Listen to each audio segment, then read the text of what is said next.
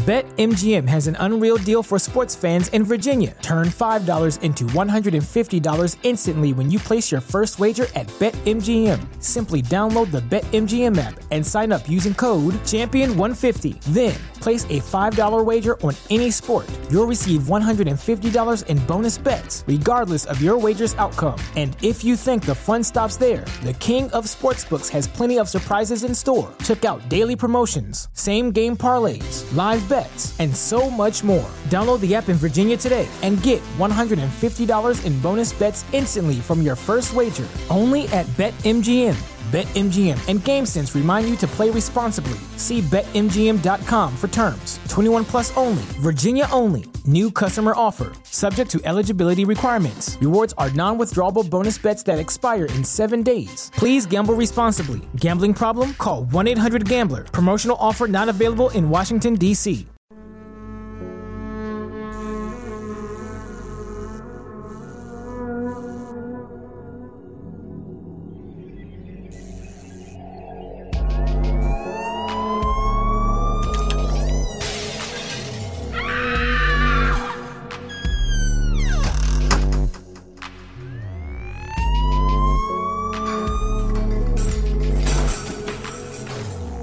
Esto es La Luz Azul.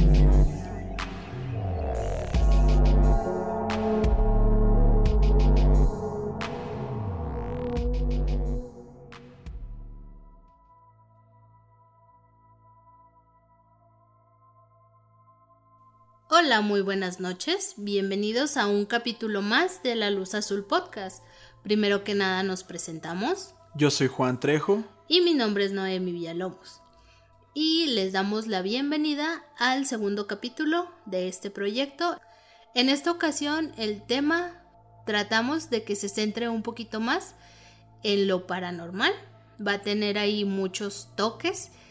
Esperamos que se lo disfruten como nosotros pues nos gustó hacer la investigación de este caso.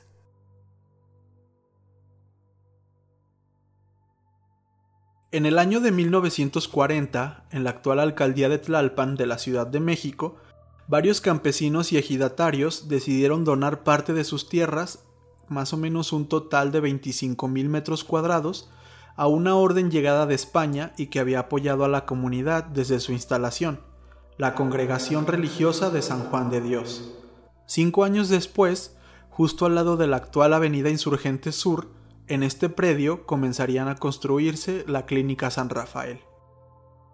Para dar un poco más de contexto sobre quiénes eran la Orden Hospitalaria de San Juan de Dios, pues nació, como ya lo mencioné, en España, más o menos por el año 1539, y fundaron su primer hospital en la ciudad de Granada, llegaron a México a inicios del siglo XVII, donde comenzaron a instalarse en pequeñas comunidades y operarían en ellas durante casi 200 años.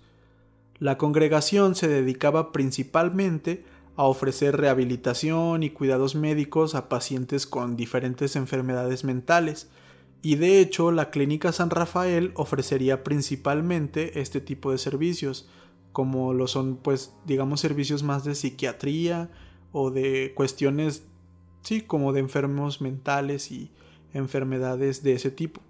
La inauguración de la clínica se llevaría a cabo el 5 de julio de 1957 y para sorpresa de los vecinos y de aquellos ejidatarios que habían donado parte de sus tierras, desde el día 1 que empezó a operar la clínica, se vio que era privada, no pública como todos pensaban. O sea, si eres una persona que tiene un terreno y decides donarlo a un grupo de religiosos, pues esperas que por lo menos el hospital que van a construir ahí pues esté disponible para todo el mundo.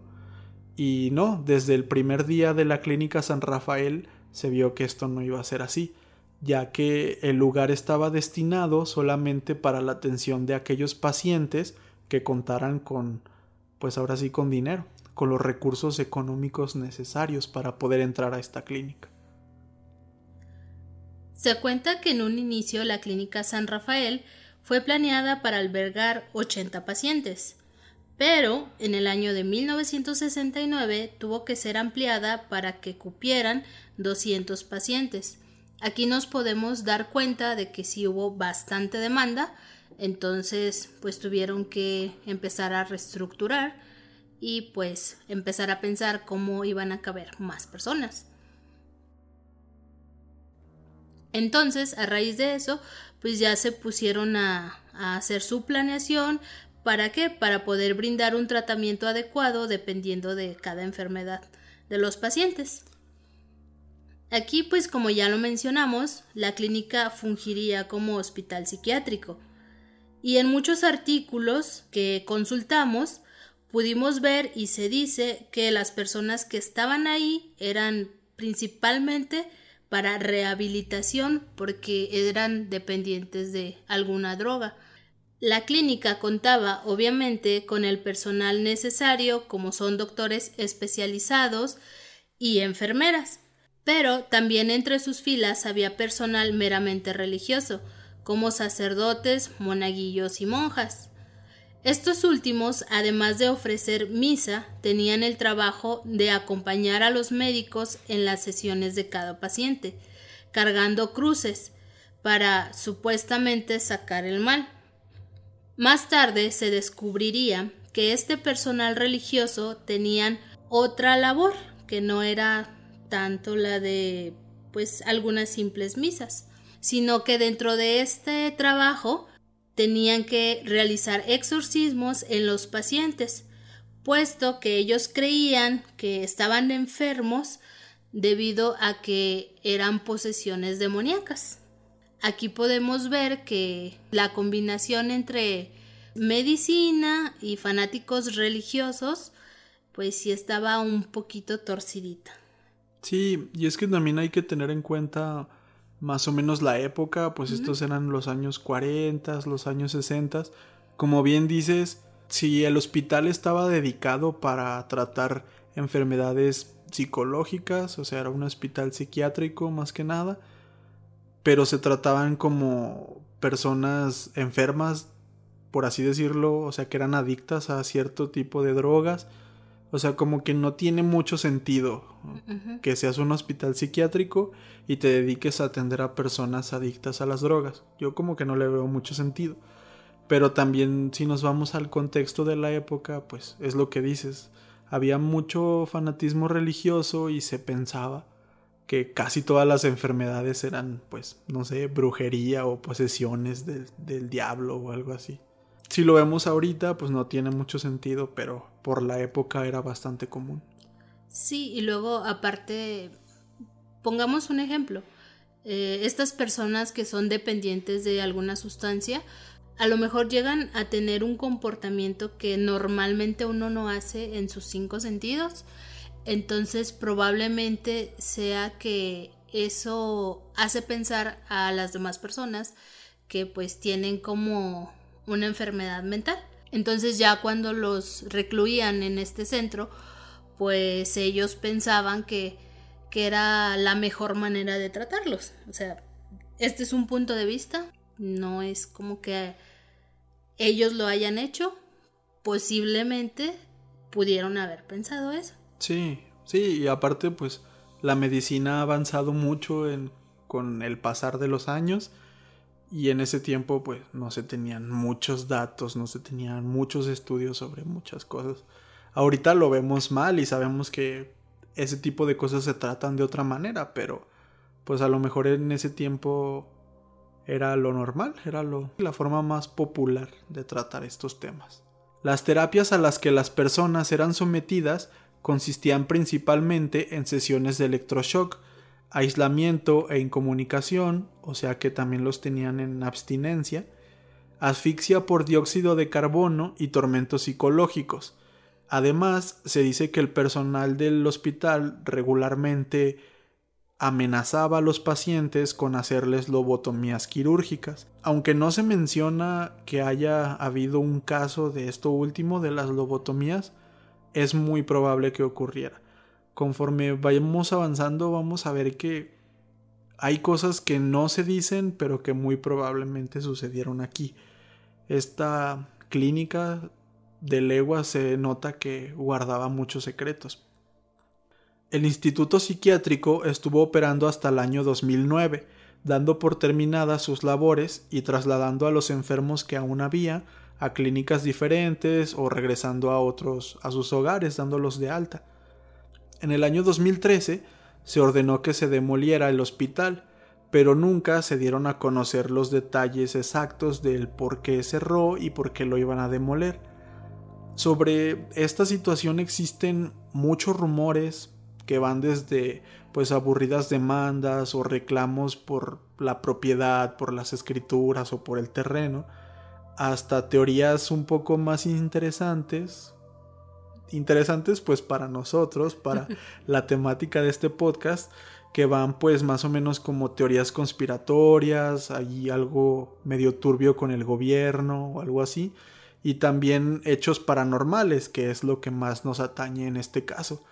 También se dice mucho, se habla mucho sobre el maltrato que las personas pues tuvieron que sufrir. Las personas que estuvieron internadas en este hospital sufrieron muchos maltratos y también se dice que esto fue de las razones principales por las que se tuvo que cerrar este hospital psiquiátrico. Así que con estos datos generales que hemos dado sobre la historia del hospital, sobre pues sí el contexto, vemos que estuvo operando cerca de 65 años. Y pues en estos 65 años ocurrieron muchas cosas, como les decimos hubo muchos rumores, y aquí es cuando, como tal, en esta parte del episodio, terminamos con la información básica del hospital y vamos a entrar un poquito ya más profundo hacia lo que se dice o se cuenta que había entre sus habitaciones.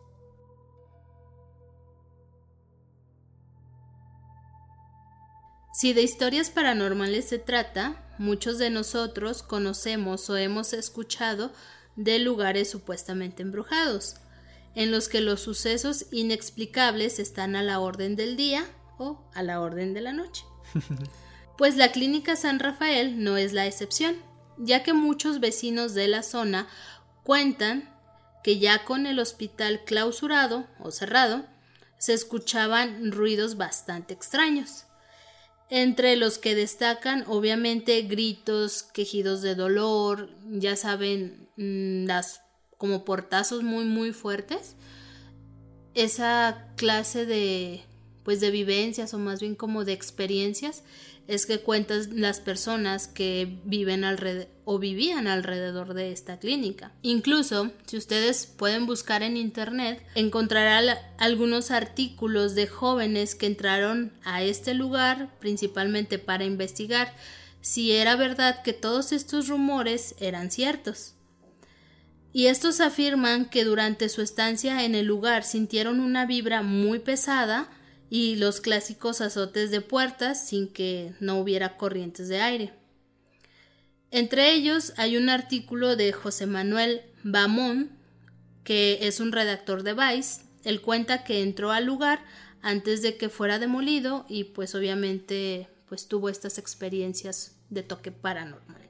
En el video de YouTube vamos a dejar el link a este artículo de Vice que es muy interesante porque además de contarnos lo que este José Manuel vivió ahí adentro, tiene unas fotos que son bastante interesantes. Es un lugar pues abandonado, pero tiene ciertos pues sí, sí se ve como cierta aura de lugar embrujado ahí para que lo chequen en la descripción. Otro de los mitos más famosos que pudimos encontrar fue uno que cuenta que mientras una señora y su hijo visitaban a un familiar, uno de los pacientes con esquizofrenia degolló al niño y se llevó el cadáver desangrándose hasta la capilla que había dentro de ese hospital. Obviamente, después de este desafortunado suceso, la gente aseguraba que por las noches se podía ver al niño corriendo entre los pasillos de la clínica y dejando su rastro de sangre tras sí. Desde los primeros días de vida de la clínica, los internos cuentan que ahí se sentía un ambiente muy muy pesado y lúgubre. Incluso algunos internos aseguraban haber visto una sombra recorriendo todos los pasillos del hospital. Una sombra que pues empezó a nacer el rumor de que no significaba otra cosa que la muerte para aquel que lo veía. O sea que si tú por alguna cosa estabas internado en este hospital y llegabas a ver esta sombra, solamente significaba que te ibas a morir muy pronto. Estos relatos rápidamente fueron descartados por el personal de, de esta clínica o de este hospital. Recordemos que trataban principalmente con enfermedades mentales. Entonces lo que hizo el hospital psiquiátrico o los, los doctores, el personal de este hospital, pues fue como atribuirle este tipo de historias a, a las enfermedades mentales, como desmeritarlas diciendo son puros loquitos los que están aquí internados. Pero quién sabe, si muchos aseguraban haberla visto, igual y hay algo más ahí. Incluso aunque doctores, enfermeras y personal religioso fuera muy escéptico en ese tema, en unos artículos algunos de los enfermeros y personal que digamos como cuidadores que estaban ahí, ellos relataban que pues sí, era muy común que los pacientes les contaran que habían visto esta, pues ellos lo llamaban la muerte, entonces era como verla ahí y ya sabías que te ibas a morir. Y ellos relatan que era muy común escuchar, bueno, verlos y escucharlos que le hablaban a la famosa muerte, pero estas personas que pues estaban cuerdas no veían nada. Entonces, sí es un hecho pues o más bien es un suceso bastante extraño que aunque fueras muy escéptico, el hecho de que vieras a una persona que se está hablando o más bien está hablando a la nada y está describiendo qué es la muerte, yo creo que como que sí te saca un poquito de, de tus cabales, como que dices qué está pasando. Sí, o sea que de alguna u otra manera de que había un ambiente pesado y extraño en, el hospital, lo había. Fuera paranormal o no, pues había ahí su ambiente oscuro. Otro caso muy sonado toma lugar una vez cerrada la clínica San Rafael, de hecho más o menos unos meses antes de su demolición. Se dice que cuatro jóvenes, conducidos por la curiosidad y los testimonios de, de los vecinos que, que vivían alrededor de la clínica, ya saben, estos rumores que les decimos, pues estos jóvenes decidieron entrar y documentar todos estos hechos, grabar todo lo que pudieran. Sin embargo, la historia, el rumor, dice que nunca más pudieron salir de la clínica, nunca se les vio salir. En los artículos no se mencionan los nombres de estos jóvenes, pero digamos que, sea cierto o no, quedó como una leyenda urbana, como un rumor muy vivo de la, de la clínica como, como tal. Y de hecho, inspirada en este caso, hay una película titulada Archivo 253, que es dirigida por Abe Rosenberg y estrenada el 5 de febrero de 2015. El filme está grabado con la técnica found footage, que como ustedes saben es este tipo de películas que graban con la camarita en mano, que es como si alguien se hubiera encontrado la cinta de lo que las personas grabaron. Películas como La Bruja de Blair o como Actividad Paranormal, este tipo de películas. Y relata precisamente la historia de cuatro jóvenes que entran a la clínica San Rafael y fueron testigos de hechos paranormales terroríficos. La grabación de esta película fue realizada en la misma clínica, en las instalaciones de la clínica, antes de que la demolieran por completo, y tanto los actores como el director del largometraje han hablado sobre la experiencia de estar en un lugar que fue casa de torturas y hechos espeluznantes. A continuación, algunas citas de las vivencias. Al final del pasillo de uno de los sótanos se me cerró la puerta, y muerto de miedo corrí 400 metros en dos segundos. Cuando se lo dije a un trabajador, este me respondió, así pasa, no fue la corriente de viento proveniente de una ventana, porque aquí no hay ventanas. Durante el rodaje pasaron cosas, como que a uno de los actores se le apareció un monje y ya no quería regresar al set hasta que le dimos una bebida energética. También escuchábamos vidrios que se rompían y cuando íbamos a ver no había nada. El equipo de la película Archivo 253 estuvo muy involucrado con la investigación de los sucesos para poder darle al filme un toque más realista. Y como parte de la campaña de promoción y recolección de datos, algunos de los actores realizaron una entrevista al doctor Enrique Velasco, médico psiquiatra que trabajó durante 17 años en la clínica de hecho, los últimos cinco años de vida del hospital, él fue el director. Durante la entrevista, el elenco del filme le realiza al médico algunas preguntas interesantes que aportan información al caso. Por ejemplo, la pregunta con la que se abre la entrevista es directa.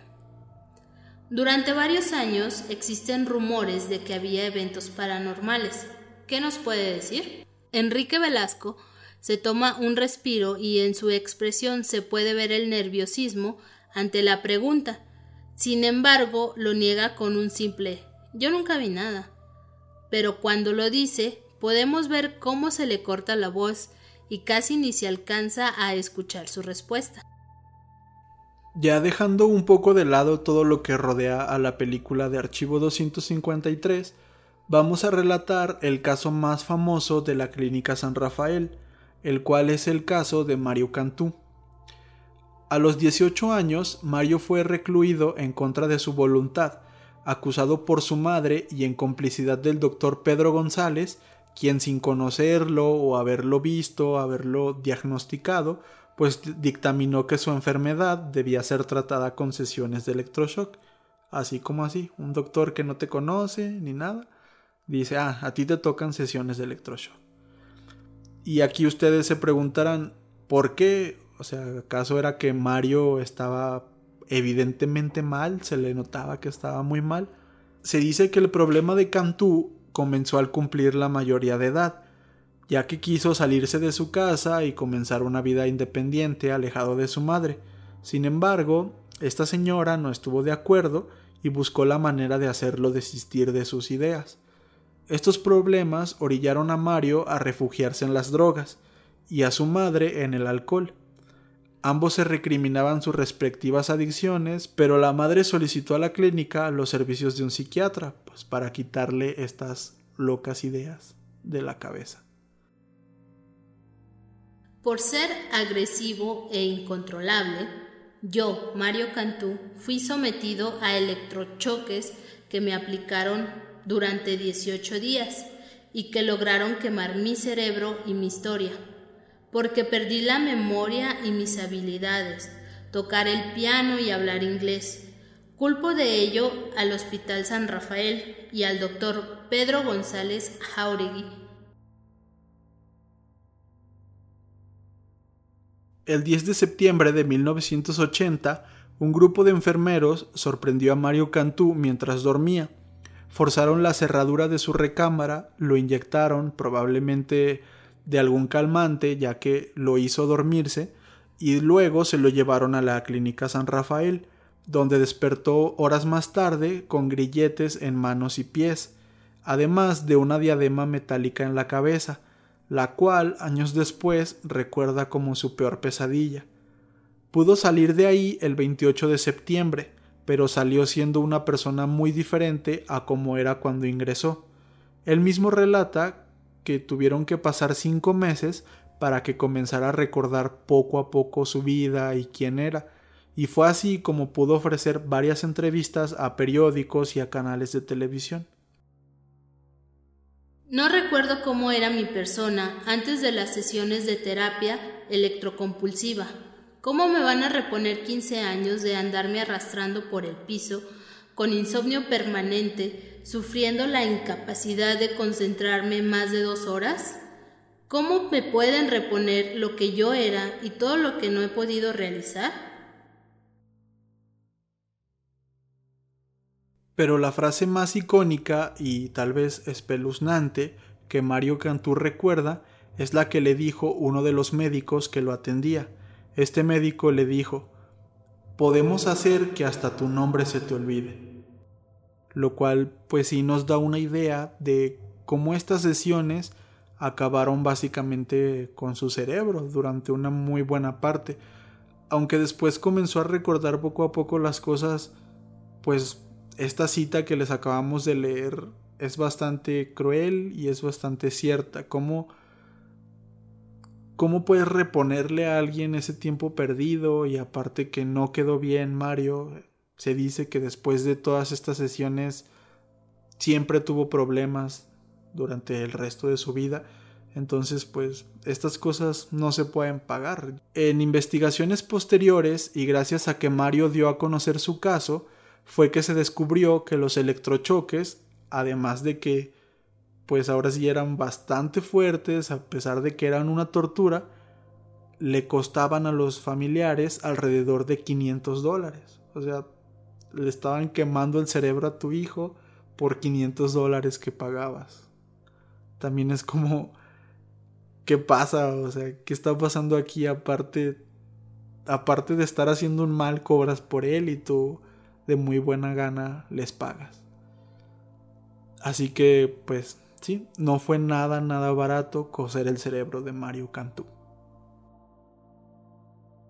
Uno de los datos curiosos que se menciona es que precisamente esta clínica San Rafael fue construida en el mismo edificio de la Inquisición Novohispana. Si alguien a lo mejor no tiene mucho conocimiento, en resumidas cuentas, pues la Santa Inquisición era, pues sí, una, pues no es secta, más bien era un, ¿cómo explicarlo? Pues una fundación, digamos en palabras bonitas, que sí era religiosa, pero se dedicaba a castigar a las personas pues herejes y que no estaban de acuerdo en cumplir las normas religiosas, sobre todo las católicas. Y sí, pues sí es bastante peculiar que este hospital en el que se dice que ocurrieron tantas torturas hubiera sido construido donde antes también hubo torturas por parte de la Inquisición. O sea, sí es un detalle ahí a destacar. Y también otra cosa interesante es que Cantú relata o hace referencia que el doctor que fue su verdugo siempre era acompañado por dos guardaespaldas que parecían de la Santa Inquisición. Entonces, como ya les mencionamos, acompañaban así a todos lados a los doctores, estos religiosos, o estos, si eran guardias, igual este, yo siento que tenían como ese aspecto, aunque no lo delata ahora sí que muy detalladamente, como que da esa sensación.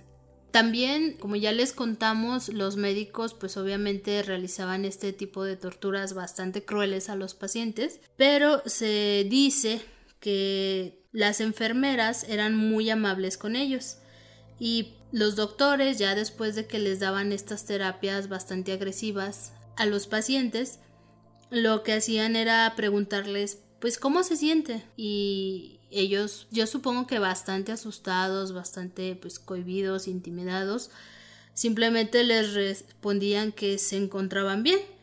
Y es obvio porque ahora sí que ellos decían, pues sí me la pasé muy mal, pero no estoy muerto. Ahora sí que con todo este ambiente de, pues la historia que les acabamos de contar y todos estos sucesos que tienen su toque paranormal, ahorita recordé un poco, no sé si ustedes hayan visto las, la historia o más bien la serie de American Horror Story. En la segunda temporada de Asylum se trata acerca de un hospital psiquiátrico donde también hay doctores, pero como que destaca más el personal religioso. Y hay una chava, una reportera. Esta reportera es gay. Entonces ella es como que muy apasionada a, buscar todo y meterse de lleno. Y una de sus curiosidades, o más bien que le llamó muchísimo la atención, fue ver cómo era que funcionaba esta clínica por dentro. Y se mete, se logra colar y una de las monjas la descubre y lo que hace es que la pues la recluyen y ya la la reportera pues, empieza a sufrir todas estas torturas de cómo tratan a los pacientes realmente y a ella la trataron con una terapia de, electrochoques, ¿verdad? Porque también eh, decían que la homosexualidad se curaba con esto. Actualmente, como les mencionamos, el edificio ya fue demolido. Incluso si ustedes lo buscan en internet, ya les aparece como un estacionamiento muy grande y ahí hay una tienda Walmart. En sí, aunque tuvo un pasado bastante trágico, con historias muy destacables en el ámbito paranormal, ahorita lo más seguro es que la gente pues ya hasta ni se acuerde. Aunque hay historia, la gente de México, bueno, la que vive en, la Ciudad de México, en el Distrito Federal, CDMX, a lo mejor como que sí ubica, pero ya digo, ya con tantos cambios en la ciudad y, y demás, pues ya la gente a lo mejor ya hasta se olvidó que por ahí había un hospital. Pues a lo mejor y sí, pero no sé, yo creo que este tipo de historias quedan siempre mm, como parte de la cultura popular de una ciudad, hasta de un país. No por nada seguimos hablando todavía de este tipo de lugares. O sea, aunque hayan sido ciertos o mentiras, todos los eventos paranormales que se dice que ocurrieron ahí, de alguna manera se queda como en el imaginario colectivo de, de una población y bueno, yo estoy casi seguro que personas cercanas a este supermercado que ahora es, si han de recordar, ay, antes aquí había un hospital. Y yo creo que ese tipo de cosas se van transmitiendo de, de generación en generación. O sea, yo creo que si yo tuviera un hijo y viviera cerca de ahí, sí le platicaría, ah, mira, ahí antes de ser esa tienda, aunque tú no lo llegaste a ver, ahí había un hospital donde se dice que pasaban este tipo de cosas. No sé, es como, yo creo que sí son cosas que se quedan en el inconsciente colectivo de la gente.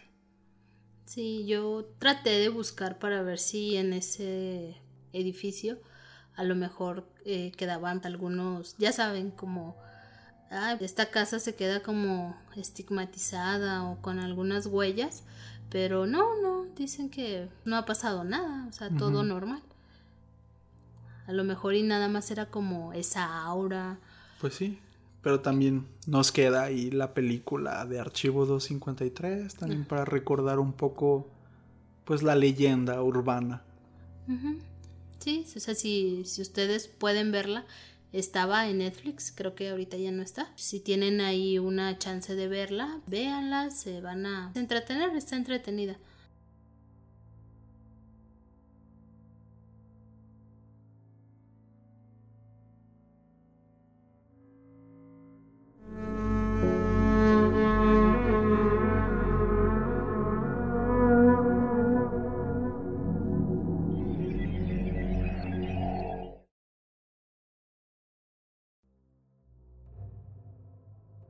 Y bueno, sería todo por este segundo episodio. Ahí les relatamos un poco de, de este lugar en el que aparentemente ocurrieron algunos eventos paranormales y al parecer muy probablemente ocurrieron este tipo de torturas. Creamos o no en este tipo de manifestaciones, ahora sí que de fantasmas o de espíritus, yo sí creo que un lugar en el que ocurren tantas cosas, sí se queda como cargado de cierta energía negativa, energía que luego uno puede ver o uno puede escuchar. Eh, no sé, yo sí creo como en ese tipo de cosas, de energías y que sí se quedan ahí guardadas por un tiempo. ¿Tú qué piensas, Noemi? Fíjate que yo sí lo pienso, a lo mejor este, como tú crees que soy muy escéptica, pero yo creo que si en algún lugar ocurrieron cosas muy muy violentas, yo creo que si ese lugar se queda cargado con algo, se queda con secuelas. Entonces, si este hospital realmente llegó a hacer cosas muy muy radicales, eh, pues creo que no, no, más bien no creo que se haya salvado de tener estos, esta energía negativa. O sea, yo creo que Igual este, hasta cuando tú entras, mm, pongamos a lo mejor un ejemplo muy simple, cuando tú entras a un panteón, eh, como que se siente el ambiente bastante diferente así entraras, pues no sé, a lo mejor a un parque o algo. Entonces creo, sí creo en eso, sí creo que si algo tuvo pues bastante impacto, sí creo que ese lugar se quedó con algo.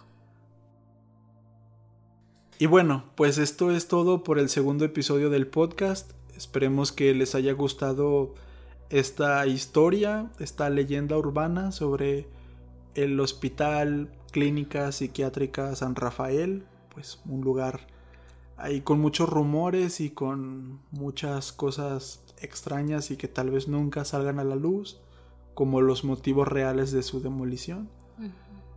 Y pues nada, esperemos que les siga gustando este proyecto, que sigan aquí con nosotros escuchando estas historias misteriosas y de crimen y paranormal. Así que recuerden que pueden seguirnos en Facebook, en Instagram, en YouTube, en Spotify, en Google Podcast y en iBox. En todos lados de esos, como la Luz Azul Podcast, ahí nos encuentran. También si quieren ponerse en contacto con nosotros, pues por Facebook o por Instagram, o también pueden enviarnos un correo electrónico. También chequen la descripción de los videos de YouTube, que ahí hay más información, links a, documentos o videos que les pueden dar más, más perspectiva o más detalles sobre cada uno de los casos. Y nada, ¿tú quieres decir algo más? Pues nada más sería que si ustedes tuvieran, pues, por ejemplo, en este caso, si ustedes conocieron algo o supieron algo, pues igual si gustan dejárnoslo, no hay ningún problema. Eh, como tal, los hechos paranormales muchas de las ocasiones no encontramos como que información muy, muy, muy exacta o a lo mejor no encontramos tanta información. Entonces sí nos sirve si ustedes a lo mejor conocieron un poquito que no sé si viven pues a lo mejor no esté, no esté no muy cerca de este hospital o lo que era del hospital, pero hay personas en México que posiblemente lo recuerdan. Entonces, si supieron una historia, pues cuéntenosla. Estaría súper interesante, pues también nosotros empaparnos del conocimiento que ustedes tienen. Y pues eso sería todo, bueno, de mi parte, como dice Juan, pues nos pueden encontrar en la red social que ustedes quieran. Bueno, menos en Twitter. este, y pues nosotros con mucho gusto pues les estaremos respondiendo sus mensajes. Sería todo, que pasen muy buenas noches.